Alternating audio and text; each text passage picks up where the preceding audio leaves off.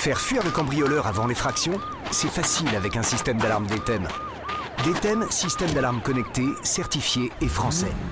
Du 15 octobre au 30 novembre, faites remplacer votre système d'alarme actuel par un système DTEM et bénéficiez de la sirène offerte. Plus d'informations sur www.dtem.fr et chez nos installateurs du réseau Proxéo. DTEM, c'est facile.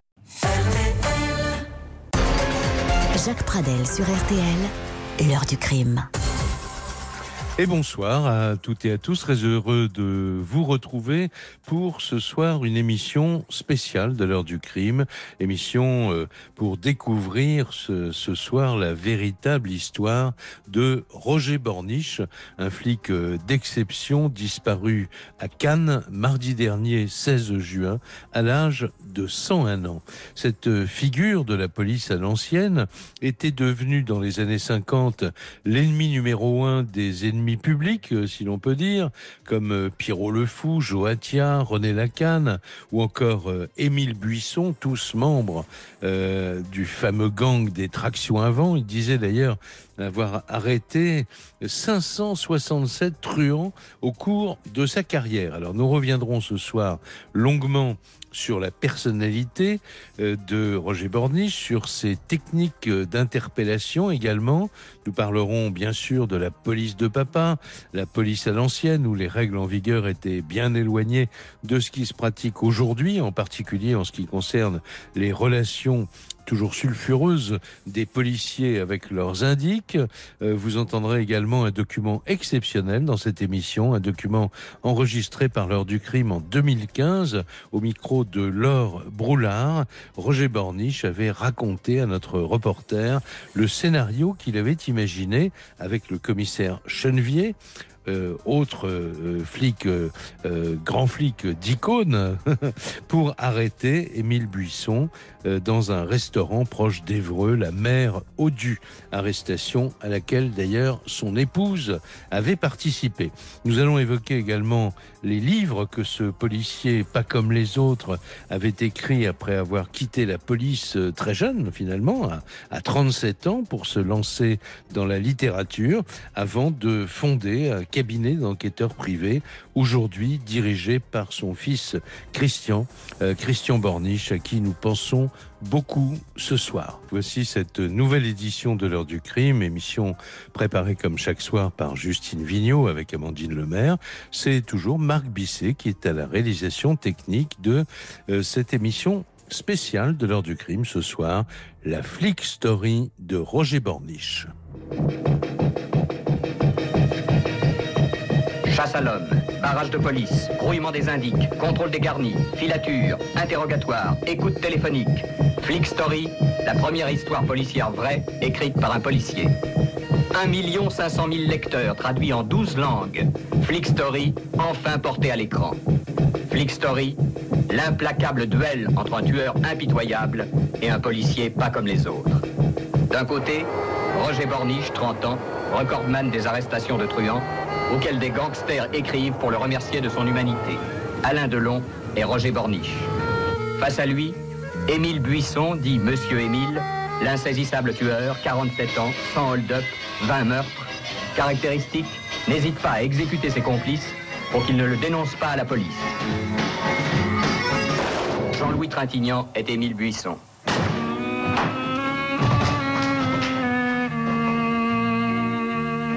Eh ben, Claude, je l'emmerde. Oui, et bien, en attendant, on est dans la fiance. Bon, ben, commissaire, Vous si on n'a pas... entendez, vous Merde, si on n'a pas Buisson, on a son frère et un complice.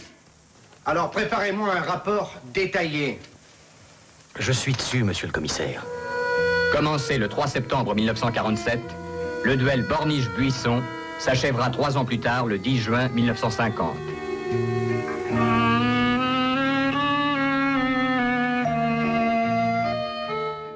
Voilà, on ne pouvait pas commencer cette émission sur euh, Roger Borniche sans euh, se mettre dans les oreilles, si j'ose dire, l'ambiance du film Flick Story. C'était la bande-annonce du film de Jacques Deray, euh, sorti le 1er octobre 1975 sur les écrans, avec donc Alain Delon dans le rôle de l'inspecteur Borniche. Ces derniers jours, d'ailleurs, Alain Delon a réagi à, la disparition de celui qui était devenu son ami depuis 50 ans disant c'est grâce à Borniche que j'ai fait Flick Story, a-t-il dit. Il voulait absolument que je joue son propre rôle. C'est lui qui m'a choisi et c'est comme ça qu'on nous sommes devenus amis.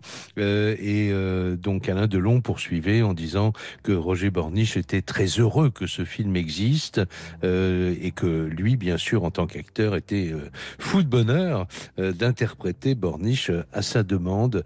Et il ajoutait que Roger Borniche avait assisté au tournage puisque c'était finalement ce film, son histoire, l'histoire de sa vie. Euh, voilà. Et il lui donnait à Alain Delon des indications, euh, notamment dans les face-à-face avec euh, Émile Buisson. Alors pour parler de Roger Borniche, pour vérifier finalement avec ceux qui l'ont connu ou qui connaissent son parcours s'il était vraiment un flic d'exception, nous avons invité ce soir dans l'émission d'abord Charles Diaz. Bonsoir Charles. Bonsoir Jacques commissaire général de la police nationale, euh, ça c'est vos fonctions actuelles, mais euh, historien bien connu de la police, et euh, vous aviez évoqué, c'est pour ça que j'ai emprunté le titre de ce livre, vous aviez évoqué notamment d'ailleurs la personnalité de, de, Roger Borniche dans la fabuleuse histoire des grands flics de légende qui était paru il y a quelques années aux éditions Jacob Duvernay, qui est toujours un livre qui est toujours disponible. Alors tout de suite une question, Charles Euh, un flic vraiment d'exception, une véritable, un, grand flic de légende, euh, Roger Borniche il faut, Je voudrais dire simplement qu'il a été peu de temps policier. Une dizaine d'années, c'est pas, euh, c'est pas tant que ça. Hein, peut-être un peu plus, une quinzaine d'années, on va dire, à peu, près, on va dire, en, prenant la période, une petite période de sous l'occupation. Mais je crois, pour l'avoir rencontré deux fois, que c'était un personnage d'exception. Ça veut dire qu'on mhm. sentait bien qu'il était capable, il était incroyable. Il avait une, une aisance. D'abord, il était plutôt bel homme, grand, bel homme, une aisance incroyable. Il était drôle. Et puis, on voyait qu'il était capable d'aller au bout de ce qu'il voulait faire. Mhm. Il voulait réussir quelque chose, il était capable d'aller jusqu'au bout, y compris en, en, utilisant des méthodes pas trop orthodoxes. Et je sais, parce que... on y reviendra, on y reviendra ce ça, ça, a été transmis par les différentes générations de policiers qui ne s'est pas gêné euh, euh, dans, dans l'immédiate après-guerre. En même temps, il faut redire hein, qu'on est en, en, 1949, on crée les groupes de répression du banditisme partout en France parce qu'il y a un banditisme énorme. Il y a plein, plein, plein de gangs. On, parle, on parlait tout à l'heure du gang des tractions avant, on parlait de, Belle Danos, du Mammouth, de, de Joatia, de, de Loutrel, de René euh, euh, Ils étaient très nombreux. Et donc, il a Riton, Riton, Riton le tatoué aussi, il faut pas l'oublier. oui, oui, Riton le tatoué, son état, son état. Et, et, alors, beaucoup d'entre eux se sont, se sont euh, euh on va dire, fourvoyés au, sous l'occupation avec la Gestapo française ou avec la Gestapo tout court d'ailleurs. Et puis d'autres. Alors euh, étonnamment, euh, Émile Buisson, celui que qui va être l'adversaire euh, principal de de, de, de Borniche, lui non. Lui, il va se braquer, se faire arrêter et s'évader. C'est son, il n'arrête pas de faire ça. Et puis le parcours, son parcours va croiser celui de Borniche, parce qu'on verra tout à l'heure, mais il a, il a vraiment Roger Borniche a eu une importance capitale dans la localisation d'Émile Buisson, l'ennemi public numéro un. Et, grâce à un dans son arrêt, exactement, grâce à un indique qu'il a su manipuler, qu'il a su manipuler, qu'il a même fait changer de cellule en prison pour qu'il se retrouve avec un ancien ami d'Émile Buisson. Il est devenu, l'indique est devenu l'ami de cette, euh, euh, de ce copain de Buisson, et il, il a réussi à le, lui, faire croire qu'en sortant de prison, il allait aider Émile Buisson. Et c'est grâce à cet indique que, que, que, que Borniche, qui, qui, est, qui, est, quand même gonflé, hein, parce que réussir à faire sortir quelqu'un de prison dans des conditions euh, pas très très très claires, c'était pas mal quand même. Alors, il faut juste ajouter une toute petite chose. Il n'est pas devenu policier par vocation. Son père était peintre en, bâtiment. Il s'était illustré à Verdun mm. pendant la, Première Guerre mondiale. Et en fait, Roger Borniche, euh, on s'en souvient maintenant, depuis qu'il est décédé, il y a beaucoup d'articles qui sont euh, parus sur lui. Mm. Il a été comique troupier et chansonnier au caveau de la République dans les années 30. Et en fait, il est entré dans la police pendant la guerre de 39 euh, pour échapper au, au service du du travail obligatoire. Donc en fait, il, voilà, il a choisi la police pour ne pas partir en Allemagne en fait. C'est ça, c'est ça. Et comme, comme d'autres policiers euh, qui allaient être de grands policiers, je pense à Pierre Ottavioli, qui lui est parti au STO et qui est rentré dans la police en revenant d'Allemagne. Et donc il y avait quand même toute une, une, génération qui a connu cette euh, période très très difficile, et notamment un grand grand flic que je voudrais encore citer, parce que Roger Borny, je l'ai rencontré deux fois. Jamais, je dis bien jamais, je ne l'ai vu tirer la couverture à lui. Il racontait ce qu'il avait fait avec euh, avec Émile Buisson et, ou, avec, d'autres d'ailleurs, parce qu'il a rencontré d'autres figures, du, grandes figures du banditisme. Mais jamais je l'ai entendu dire c'est moi qui, c'est moi jamais. Et il nous parlait, il nous parlait du commissaire Gillard, il nous parlait de, du, du commissaire Charles Chenevier, qui est un type fort, enfin, un type extraordinaire, le, le broyeur dont de on va, dont, on va dont on va reparler. on va, on va en reparler tout à l'heure plus longuement ensemble. Euh, il, il, a, euh, il disait d'ailleurs avoir arrêté, je, je citais le, le, chiffre tout à l'heure, 567 truands au cours de sa carrière, ce qui n'est quand même pas rien. L'heure du crime. Jacques Pradel sur RTL. Une émission spéciale, donc la, la Flick Story de, de Roger Borniche, où il mettait, il avait mis en scène dans ce livre euh, qui ensuite était devenu un best-seller et qui avait donné lieu au tournage du film de Jacques Deray. Euh, on en entendait euh, tout à l'heure la, bande-annonce. donc la Flick Story de Roger Borniche, ce parcours un peu atypique, comme nous le faisait remarquer Charles Diaz il y a un instant. Il n'est resté que finalement peu de temps. Il n'a pas fait une carrière très longue euh, dans la police parce que à 37 ans, et ça on y reviendra tout à l'heure, euh, en 1956, il a quitté la, police, il a fait valoir ses droits, je ne sais pas si c'était des droits à la retraite anticipée, en tout cas il avait la fibre de l'écriture et ensuite il a eu cette, cette autre vie d'auteur euh, à succès, puis, puis après, on en parlera également, j'imagine, ce soir, il a fondé un cabinet de détective privé. On dit, euh, on ne dit pas, on dit pas détective privé. C'est un mot qui écorche euh, la bouche maintenant, mais euh, voilà, enquêteur privé. voilà, on peut dire ça comme ça. Alors, on n'arrive pas à joindre Jean-Paul Pourrade. Jean-Paul Pourrade est ce policier ancien, comme je le disais tout à l'heure, de la Direction nationale antiterroriste qui a côtoyé et, connu à plusieurs reprises, donc a rencontré à plusieurs reprises Roger Borniche. Si Jean-Paul Pourrade nous entend, je, je pense que vous pouvez euh, euh, appeler euh, directement Justine Vignot puisque vous avez son numéro de téléphone. Enfin, essayez de nous joindre parce que nous, nous n'y arrivons pas. Alors, avant de rejoindre Charles Diaz, de retrouver Charles Diaz, je voudrais un autre, vous faire entendre un autre petit témoignage très, très rapide d'un autre policier très connu qui, qui s'appelle Georges Moréas, qui lui est passé par la DST, par la Aussi, la, fameuse anti-gang. Et euh, au micro de Laure Broulard, il y a quelques années, il expliquait que euh, ce que Roger Borniche pouvait représenter pour le jeune policier qu'il était en, en, commençant ses activités. Euh, Roger Borniche, c'est un peu un mythe. Moi, quand je suis rentré à la police, on m'a tout de suite parlé de Borniche, peut-être à cause de mon nez, parce qu'il avait un grand nez, moi aussi. Donc voilà. Un personnage un peu mystérieux pour le jeune policier que j'étais, parce que euh, à la fois des tas d'arrestations et puis à la fois euh, euh, des, histoires qu'on racontait, des jalousies, tout ça. Enfin, c'était compliqué. C'est par la suite que j'ai découvert l'auteur de l'auteur de romans policiers. Alors Charles Diaz, on vous retrouve euh, en attendant, euh, on l'espère que euh, Jean-Paul Pourrat puisse, puisse nous contacter ce soir. On va parler d'Émile Buisson, du, du gang des tractions avant. Alors tous les noms de, gangsters célèbres que vous avez cités tout à l'heure, Loutrel, donc Pierrot le Fou, Abel Danos et les autres, donc Riton le tatoué, parce que ce surnom m'avait toujours frappé, mais il y, a aussi, il y avait aussi Georges Je crois, qui s'illustrera. Ben voilà, qui s'illustrera euh, dans, euh, dans, ah, dans, l'affaire Ben, ben Barka. Voilà.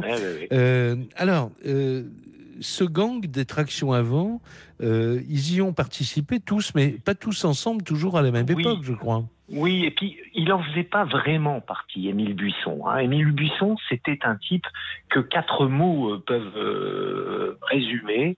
Il était déterminé, il était euh, imprévisible, il était paranoïaque et il était cruel. C'était un tueur.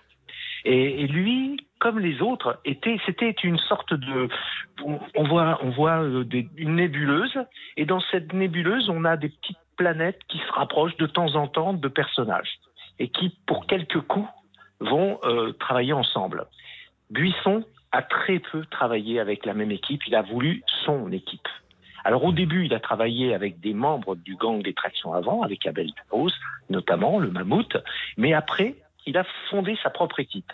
Et quand quelqu'un, il se méfiait de quelqu'un, il avait une facilité incroyable pour l'exécuter. Il lui, il lui faisait croire qu'il était dans, dans qu'ils étaient amis. Il l'emmenait dans un coin, dans un bois, soi-disant pour repérer une maison, euh, euh une villa à, à, cambrioler. Et puis là, une balle dans la tête, dans la nuque, et puis c'était réglé. Ah oui. Il a fait ça deux fois quand même. Hein. Ah, il a exécuté comme ça, on le sait, on a les éléments de deux fois. Ouais. C'est quand même un type qui a eu trois condamnations à mort par trois cours d'assises différentes. Hein. Oui, bien sûr. Donc c'était effectivement, il n'avait pas volé son titre d'ennemi public numéro un. Et euh, alors, il faut nous parler du commissaire Chenevier quelques instants parce que c'est le commissaire Chenevier qui était en charge de, euh, qui avait même, euh, s'était même lancé une sorte de oui. défi personnel. Il voulait réussir l'arrestation d'Émile Buisson. Et alors là, mais vous allez peut-être nous donner quelques clés pour comprendre. Il va confier cette enquête à un jeune flic, finalement, qui est euh, Roger Borniche.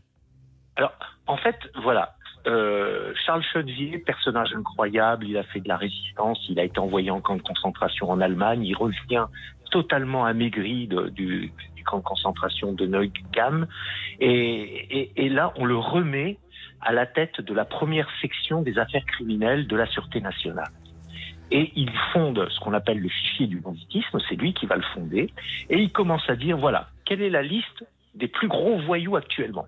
Il me les faut. Alors il va louper, parce qu'il faut le dire, hein, euh, à l'époque, il y a la guerre des polices qui fait euh, des ravages. Vous avez d'un côté la préfecture de police au quai des Orfèvres, et de l'autre côté la Sûreté nationale, dont fait partie Borniche, dont fait partie Chenevier, et la Sûreté nationale, c'est le reste de la France et Paris, si jamais c'est euh, nécessaire. Et, et, et, parmi la liste de ces gros personnages, il y a d'abord, euh, il faut le dire, hein, Pierre Loutrel, euh, Pierrot le Fou. Mais malheureusement, en, en 46, Pierre Loutrel disparaît des écrans radars. Vous savez, il s'est tiré une balle euh, en sortant d'un braquage, il va se tirer une balle euh, dans le bas-ventre et il va en mourir. Et il va disparaître, ses complices vont l'enterrer clandestinement. Et donc jamais, jamais euh, Charles Chenevier ne va pouvoir l'arrêter. En revanche, l'autre personnage, c'est Émile Buisson. Ce personnage-là, il le veut. Parce que comme je l'ai dit, quand même, le type, en, à, à 49 ans, il a été condamné trois fois à mort par trois cours d'assises différentes. Il a commis ouais. 80 braquages en trois ans, entre 1947 et 1950. Ouais. Et il 36 agressions, dont plusieurs sont des meurtres ou des assassinats. Ouais. Donc c'est quand même, c'est un sacré client. Et personne n'arrive à l'avoir parce qu'il se méfie de tout le monde. à deux reprises, ils ont été tout près de l'attraper, notamment dans une auberge. Euh, dans, l'actuelle Essonne, dans le sud de Paris. Euh, il est localisé, ils vont pour l'arrêter, et simplement parce qu'il a vu un type avec une gabardine à plusieurs centaines de mètres, il a repéré que c'était un flic et il s'est barré. La flic story de Roger Borniche ce soir, émission spéciale de l'heure du crime, euh, après la disparition à l'âge de 101 ans, mardi dernier, euh, de Roger Borniche, qui a eu plusieurs vies, on l'a compris. Euh, D'abord une vie de, de, comique, si j'ose dire, et de chansonnier, puis ensuite la police pendant la dernière guerre mondiale, et puis après, après la fin de la guerre et dans les années 50 jusqu'en 1956, cette lutte qu'il a mené contre les ennemis numéro un successifs qui faisaient la une des, journaux. dans quelques instants, avec Jean-Paul Pourrade, on reviendra sur ces techniques d'interpellation dont il a eu l'occasion de parler avec Roger Borniche, mais on va l'entendre tout de suite. Roger Borniche raconter, c'était il y a cinq ans, dans une émission que nous avions, nous avions consacrée à l'arrestation d'Émile Buisson, euh, Roger Borniche avait raconté euh, comment ça s'était vraiment euh, passé. Il avait raconté cela à la reporter de l'heure du crime, Laure Broulard, et il avait expliqué que c'était grâce au renseignement d'un indicateur que la cache du bandit avait été repérée. Ensuite, ils avaient mis au point avec le, commissaire Chenevier un scénario assez, assez hors du commun. C'est déjà presque une scène de film. Écoutez. Nous sommes entrés dans la salle de restaurant. Nous sommes installés à une table. Ma femme en face de moi. Moi, j'étais me dissimulant le plus possible du visage de, des yeux de buisson. Villard étant en face, je ne pouvais rien voir. Nous avons commandé, on nous a servi à déjeuner, et mon épouse, grâce à la, à la glace de son poudrier, voyait ce qui se passait derrière. Et à un moment, elle me dit, ça y est, le voilà. Alors ne bougeons pas, parlons euh, normalement. Elle dit, il s'assoit à la table, dans l'arrière-cuisine, avec l'hôtelier qui doit être le cuisinier. Nous déjeunons doucement, doucement. Moment, ça ne pouvait pas durer, on ne pouvait pas rester des heures dans cette position. Et j'ai eu une idée. Je dis, Madame, est-ce que vous avez le téléphone euh, ici? Oui, monsieur. Ah bon, parce que je ne le vois pas dans la, dans dans la pièce. Non, non, il est dans, dans la cuisine. Est-ce que je peux téléphoner? Mais bien sûr, monsieur. Quel numéro? Le 432 à Deauville. La patronne de l'auberge fait le numéro. Monsieur, vous, m'avez bien dit le 432 à Deauville, oui, bien sûr.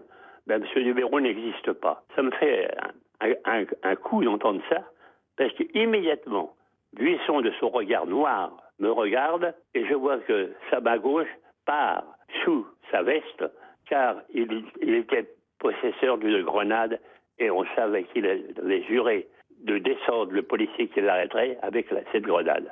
Comment il n'existe pas mon numéro? Alors c'est ma clinique, voyons, assistez. La femme refait le numéro, j'entends et elle dit monsieur, elle crie monsieur, oui oui c'est vrai, votre clinique vient de répondre, euh, venez. Alors je me lève d'un bond, je passe la première porte. Allô, oui J'entends qui est à l'appareil? C'est le docteur Michelon. Ah oui, ah, bonjour docteur. Dites donc, euh, j'aurais un peu de retard. J'aurais un peu de retard, vous savez, on, on a été retardé. Mais comment va la, la 18 bah, La 18 Oui, la 18 et puis la 17. Oui. Alors, je continue à baratiner et à tromper tout le monde. Et puis, je raccroche. Je reviens sur mes pas pour regagner le restaurant. Buisson a écouté la conversation. Il a la main à l'intérieur de sa veste, je sais pourquoi. J'arrive à côté de lui, mine de rien, je ne le regarde pas, et d'un seul coup, mes bras l'encerclent, je le soulève. Et je lui dis, Mémile, tu es fait. Mon épouse sort de son sac à main un sifflet, sonne les trois coups convenus, et au coup de sifflet, le commissaire Chilvier, qui était caché à 100 mètres de là dans un jardin, avec l'inspecteur Ours, arrive. Ma femme a sorti de son sac à main une paire de menottes et elle lui a juste les menottes. Ainsi, l'ennemi public numéro un, qui avait meurtres et de méfaits à sa conscience, est arrêté et on le ramène triomphalement à Paris. Et pour la petite histoire, euh, hors micro, euh, Roger Borniche avait euh, raconté à Laure Broulard que le fameux numéro qu'il avait inventé, hein, le 432 à Deauville, n'était autre que le numéro de téléphone du gardien du cimetière, qui n'a rien compris évidemment au coup de fil, mais c'était suffisant pour tromper évidemment la vigilance d'Émile Buisson. quand je disais que c'est une scène de film, effectivement, et c'est sa propre oui, Charles Diaz, c'est sa propre épouse qui va passer les menottes, qui avait les menottes dans, dans son sac à main. C'est extraordinaire comme histoire. Je voudrais juste dire que c'était très bien préparé parce qu'il faut, ce qu'il faut savoir, c'est qu'ils arrivent en couple, ce qui est quand même à l'époque rare. On n'imagine pas du tout qu'un couple, ça puisse être des flics. Et puis, ils arrivent dans une Delahaye, c'est-à-dire une très très belle voiture. Ce qui, quelque part, euh, il l'avait loué pour l'occasion. L'équipe de Chenevier avait loué cette de la haie très, très chic pour l'occasion. Ce qui fait qu'avec ça, ils peuvent se faire passer pour un docteur. Oui, bien sûr. Et, et donc, euh, heureusement qu'il y a eu, à mon avis, euh, ces éléments extérieurs pour, euh, pour euh, tromper Buisson, qui était incroyablement parano. Voilà, il faut dire que après l'arrestation euh, d'Émile Buisson, il y a eu trois ans d'instructions euh, qui ont été nécessaires pour éclaircir les 36 meurtres et agressions euh, qui lui étaient attribués. Et il a été condamné donc à perpétuité, à mort, et il a été guillotiné le 28 février 1956. Voilà donc. Oui, je vous en prie. Oui, je disais simplement, je voulais à ce sujet-là laisser la parole à Chenevier parce qu'on lui a demandé pourquoi vous n'avez pas été là pour l'exécution de, de, d'Émile Buisson. Et il a répondu, moi, on me paye pour arrêter les voyous, pas pour regarder un homme mourir. Et je trouve que c'est bien de dire ça. Jacques Pradel sur RTL. Les invités de l'heure du crime pour parler de Roger Borniche, Charles Diaz que nous retrouverons euh, dans quelques minutes et tout de suite Jean-Paul Pourrade. Euh, bonsoir Jean-Paul Pourrade. Bonsoir Jacques Pradel, bonsoir. Très heureux de vous avoir retrouvé euh, pour qu'on puisse se parler quelques, quelques minutes euh, dans cette émission. Euh, je disais tout à l'heure que vous êtes un, un ancien de, de la Direction nationale antiterroriste. Vous avez travaillé pendant plusieurs années. Vous avez d'ailleurs côtoyé aussi un, un, un, grand flic, si j'ose dire, que nous avons, dont nous avons évoqué la carrière il n'y a pas très longtemps, Jacques Gential. Et, mais Oui. alors, comment, comment avez-vous rencontré Roger Borniche? Parce que en 1956, vous, vous n'étiez pas, euh, euh, vous étiez un Non. petit garçon, quoi? Tout à fait, j'avais 10 ans.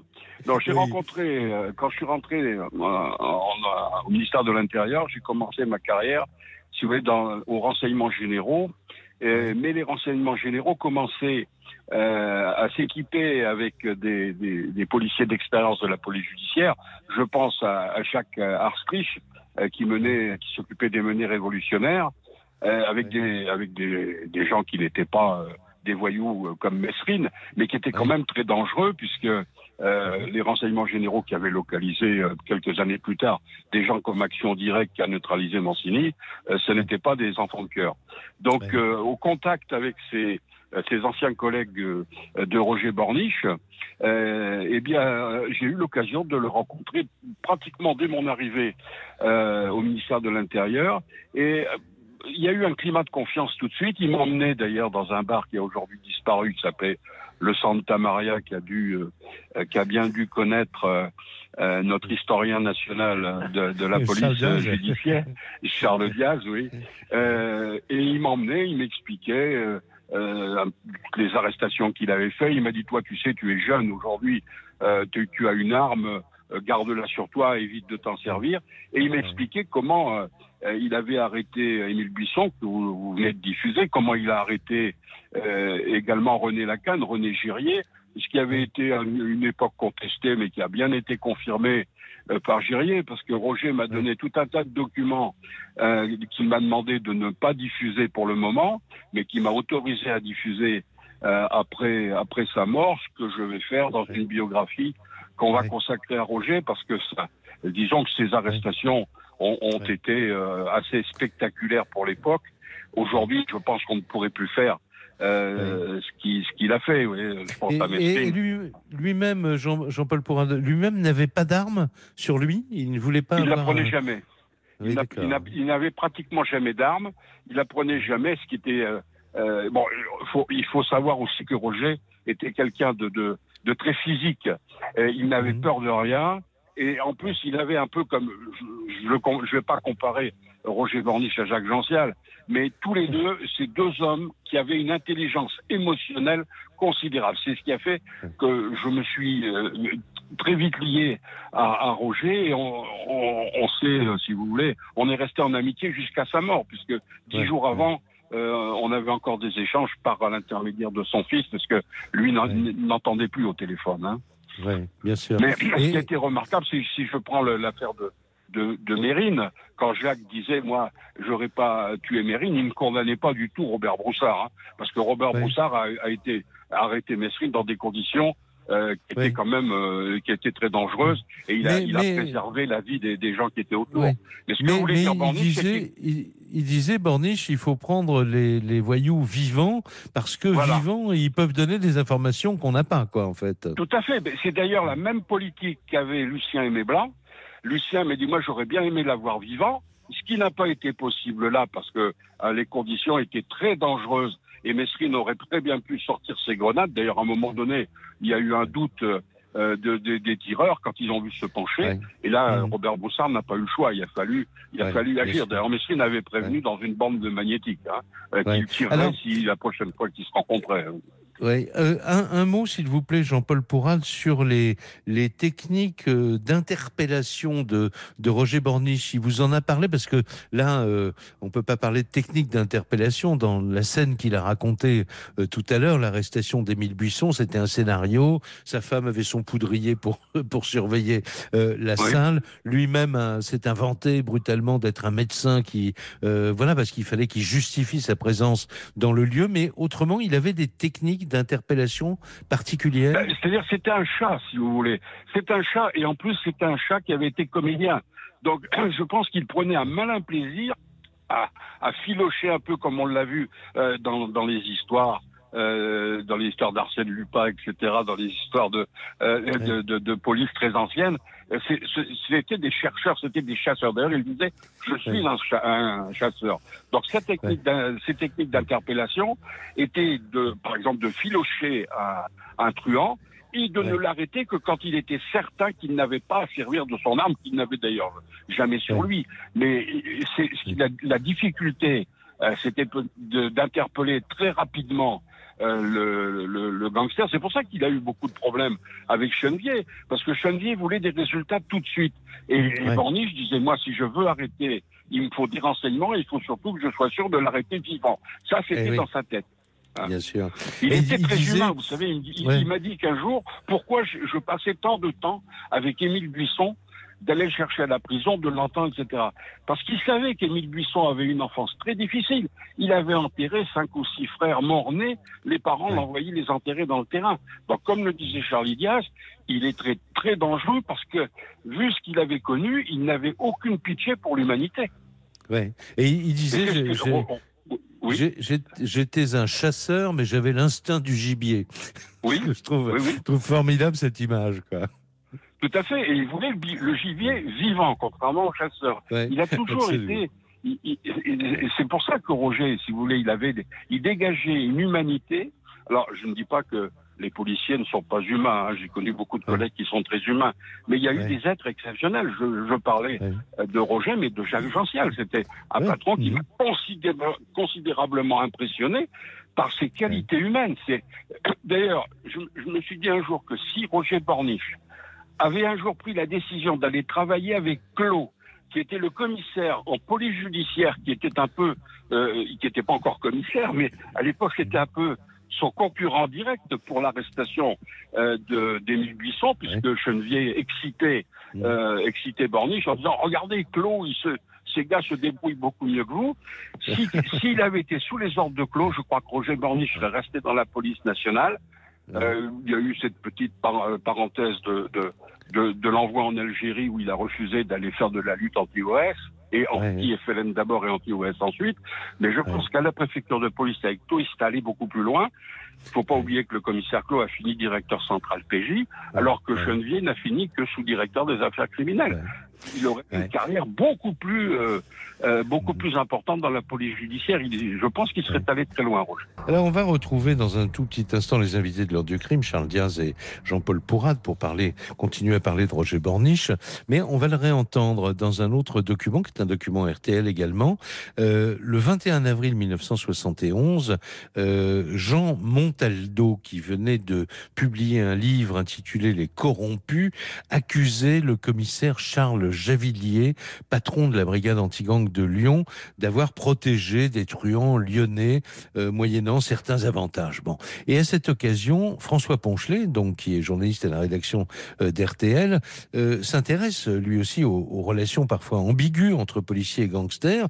Et il se demande, et il demande à Roger Borniche, où se situe la frontière avec la corruption, autrement dit, jusqu'où des policiers peuvent-ils aller dans leur relation avec des membres de la pègre pour obtenir évidemment des informations et pour euh, finir par les arrêter? Écoutez la réponse de Roger Borniche.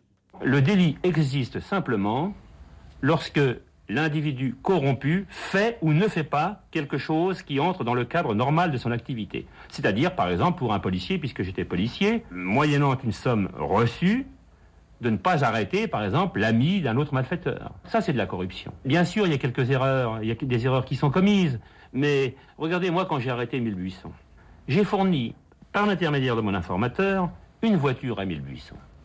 Et puis, comme Buisson exigeait d'avoir une arme, j'ai fourni à Buisson une arme avec des balles. Ce qui fait que pendant le trajet entre Paris et Évreux, puisque nous l'avons arrêté à Claville, à quelques kilomètres d'Évreux, la voiture 202 que j'avais louée à mon nom et l'arme que j'avais volontairement fournie auraient pu, en cas d'interpellation par les gendarmes, amener mon inculpation pour complicité éventuellement d'assassinat.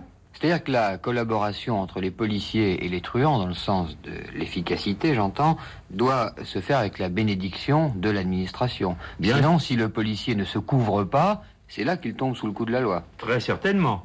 Mais elle doit se faire aussi avec la bénédiction du ciel. Voilà la fameuse chance qui fait partie du talent, euh, Charles Diaz. Euh, oui, oui, oui, oui, oui, la chance pour le policier, pour les voyous aussi. Par exemple, Émile Buisson était plutôt pas chanceux.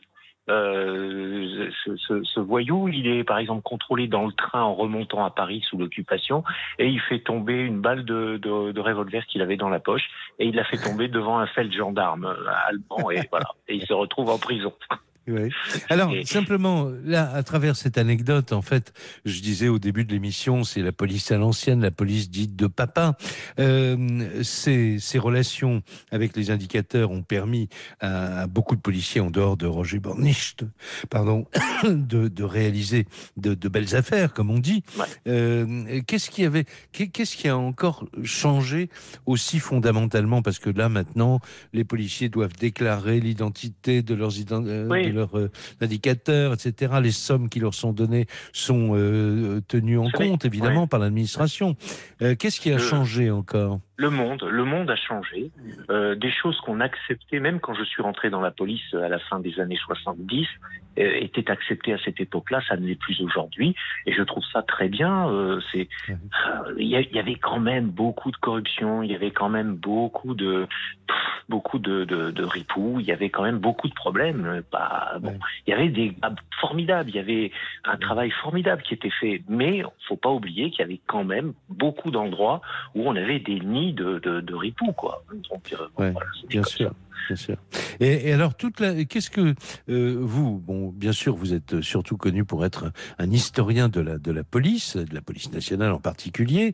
Euh, il y a eu toute l'autre partie de la vie euh, de, de Borniche, qui est une formidable bande-annonce finalement pour le métier de policier, qui a dû susciter des vocations, parce que Flick Story, c'était Ah ouais. sa propre histoire, Ouais, le ouais, gang, c'était encore des histoires qu'il avait vécues quand même. Ouais, ouais, ouais. Mais j'ai rencontré pas mal de, de, de policiers qui aujourd'hui ont, sont à des postes importants, qui sont rentrés dans la police, euh, poussés par, enfin, comme parce que le personnage de, de, de, de dans Flick Story, ça les avait fascinés. Il, avait, il était courageux, il était malin, il était entreprenant, euh, voilà. Et ça avait suscité beaucoup de vocations, comme, comme euh, comment il s'appelait euh, Jules Belin euh, ben à voilà. l'époque de l'arrestation de Landru avait suscité lui aussi des, des arrestations, euh, des, des, Des des vocations, ouais. Voilà. Ouais, ouais. Absolument.